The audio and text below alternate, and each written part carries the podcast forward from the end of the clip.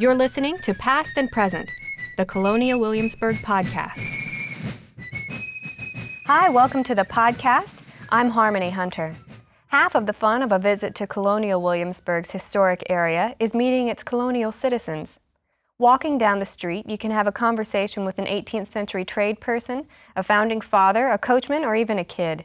Pam Blunt is supervisor of group interpretation at the Powell House, and she's our guest today in the studio.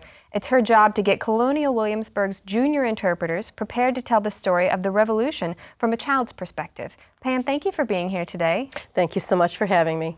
Tell me a little bit about the Junior Interpreter Program. Can we just introduce that idea for people?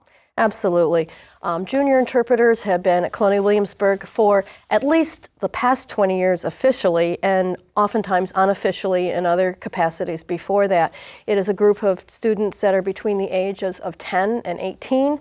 Um, they work in various sites around the historic area, and we find that kids, when they come to Colonial Williamsburg, if they can see somebody their own age, their own height, their own size, and they're dressed in a colonial costume, um, they can relate so much better than if, say, they see myself in a costume or an adult, and they're much more approachable. So that's kind of how this all came about. Where can you find children interpreting colonial life in the historic area in Colonial Williamsburg? We've got so many sites that you're liable to run into children. Um, the Geddy House, the and the Foundry at times has had junior interpreters. The Wythe House, um, you have the Colonial Nursery, the Powell House, uh, Great Hopes Plantation. The museums hire also for junior interpreters. And let's see, I'm sure I'm leaving somebody out. Um, the Artificer, there behind the magazine, uh, he has um, a junior interpreter as well as uh, Ed Schultz in the farming program has junior interpreters. Foodways as well. So this suggests that there are a lot of different facets of colonial life that can be interpreted. Kids from across the spectrum, from farming right up into trades.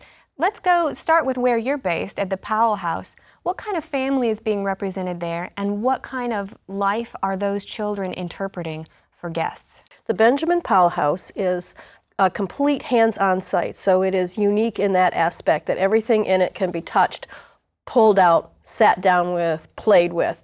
We interpret the life of Benjamin and Annabelle Powell and their two daughters, Hannah and Nancy. So our children are trying to help teach our guests about the type of life Hannah and Nancy might have had if they'd been living in that home in that time period.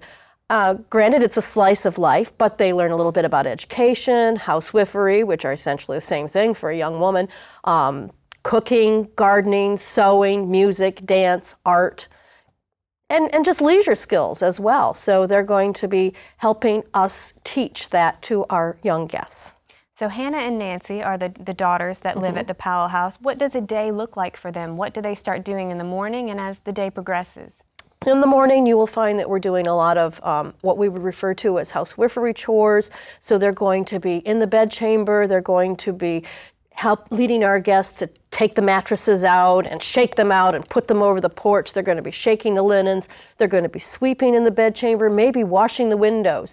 In the dining room, they may be either learning how to set a proper breakfast table or it may be education. We may work with uh, math games, um, uh, geography. They're, they're going to be learning about different kinds of foods that might be served before the revolution, might be served during the revolution. Um, they learn about uh, going out to work with the chickens or the pigeons, so the animals, because we have those as well, and the kids uh, go out there and work with those. They will lead them with games, um, teaching them hoop and stick or shut the box or uh, many, many, many other things, nine pins, lawn bowls, all those sorts of things. And they would also have been learning to manage a household staff, or put more plainly, slaves. Absolutely. And that kind of uh, education comes when we have them working out in the kitchen with us, because although we don't have any character interpreters or actor interpreters that are out there to portray slaves, I do have trained cooks, and they work right alongside them, and that would have been the best place that a child would have learned, particularly a young lady, woman. She would have been out there learning because she would have had to know how to run the household and manage the slaves. Absolutely. So you can walk right into the Powell house in the middle of a day of life for the Powell family and learn a lot about the society, the political situation at the time, the culture. That's an upper middling class household. Mm-hmm. What other homes or situations can you walk into to learn about a different aspect of life, a different segment of society? You can go out to Great Hopes Plantation and you're going to get a very different story in some respects. um, because they are representing plantation life, they are uh, representing the African life out there, and the farming trade is also out there. So you've got several different opportunities when you go to Great Hopes. They might be churning butter, or they might be uh, helping out in the slave house, or the, the, interpreter may be teaching about how to use the oxen. They may be harvesting or they may be planting. It all depends on what um, the season is dictating, and that is what is most. I think nifty about both Great Hopes and the Powell House is that we run our programs seasonally. We run our programs time of day so that they're going to change to be appropriate to what's going on. So it might be something different every day they're out there. What is the, the biggest difference between daily life at the Upper Middling Powell House and Great Hopes Plantation? How is life most different for children that grew up in those two different situations? Well, Hannah and Nancy um, are, of course, going to be exposed to anything that, that comes to town. They're going to be able to see plays. They're going to be able to um, take part in assembly balls. They're going to perhaps have dance lessons. They might they might have gone together with another family and a tutor brought in to teach them. We do know that they were very highly educated. Farm kids may be working from morning till night. You know that the slave children are certainly doing that. Um, if they're living in the plantation house, you know, the bigger house, if, if you will, um, they're certainly going to have a very similar life to what is being seen in city, but Great Hopes Plantation is trying to show the average farmer. So you're going to see kids that are all going out and working and helping mom and dad. You said that the tasks and the jobs that are being done at Great Hopes Plantation vary by the time of day and by the time of year. Mm-hmm. What are what are some of the activities happening right now? I'm talking to you today in July, in the middle of summer in Williamsburg. What kind of activities are happening in the middle of high summer on the plantation? Um, they're going to be doing a lot. There's going to be cooking going on out there. There's going to be weeding of crops. Um, there's going to be tending to the things that are growing. Uh, there's there, there's always butter to churn. There's always some kind of uh, things that need to be taken care of out there, as well as learning some of the slave games um, that have been brought over, some of the songs. There's there's still time for diversion as well, but a lot of good good good hard work out there this time of year. Are tasks different for boys and girls at either house? Um, at, at my site, because it was predominantly a, a obviously females that grew up there, but I will tell you, young boys are going to learn basic arts of housewifery. They're going to learn a little basic cooking. They're going to learn a little basic sewing. Because you know what? The times are coming. These, these young boys are going to grow up, and some of them are going to go off and join the army. They're going to march with, with General Washington, and when their breeches get ripped, General Washington is not going to sew their pants up. They need to know how to do it. So they're going to have some basic skills.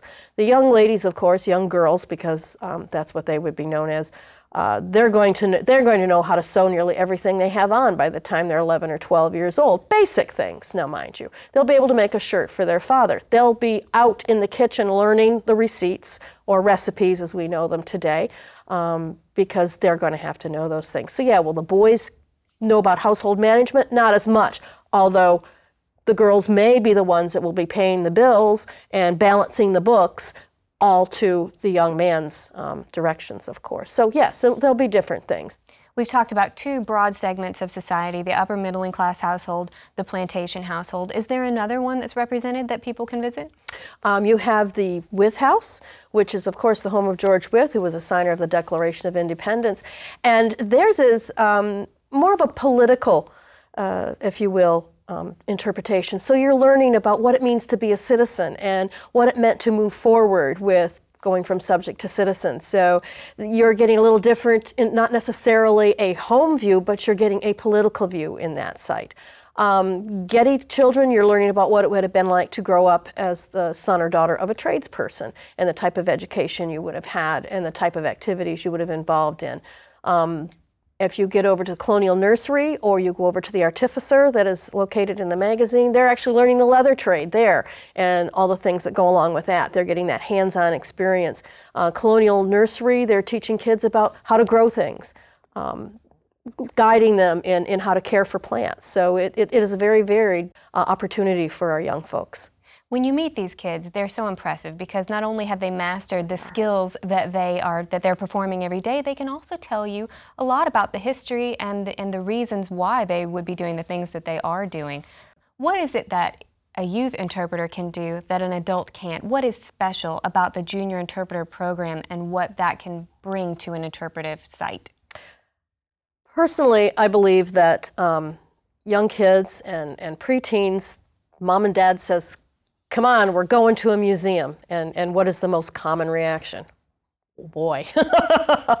um, I, I think that when they see somebody their age, and, and I know as well as my site and many other sites, I have interpreters from 11 up to 17, so I have a wide, wide range. And I think when they see somebody their own age, it's just so much more comfortable, so much more personal for them, and it, and it brings it to a level that's more relevant for them. They feel much more comfortable. They'll ask them questions. Their their um, uneasiness about how to operate in this world, uh, the 18th century world, if you will, seems to melt away. And I think that that's that's just part of it. Watching them bring the kids into it. Pam, thank you so much for being our guest today. You're very welcome. Thank you. To support the podcast and Colonial Williamsburg programs, visit history.org/donate. We love hearing from you. Visit history.org slash podcasts and click comment at the top of the page to drop us a line.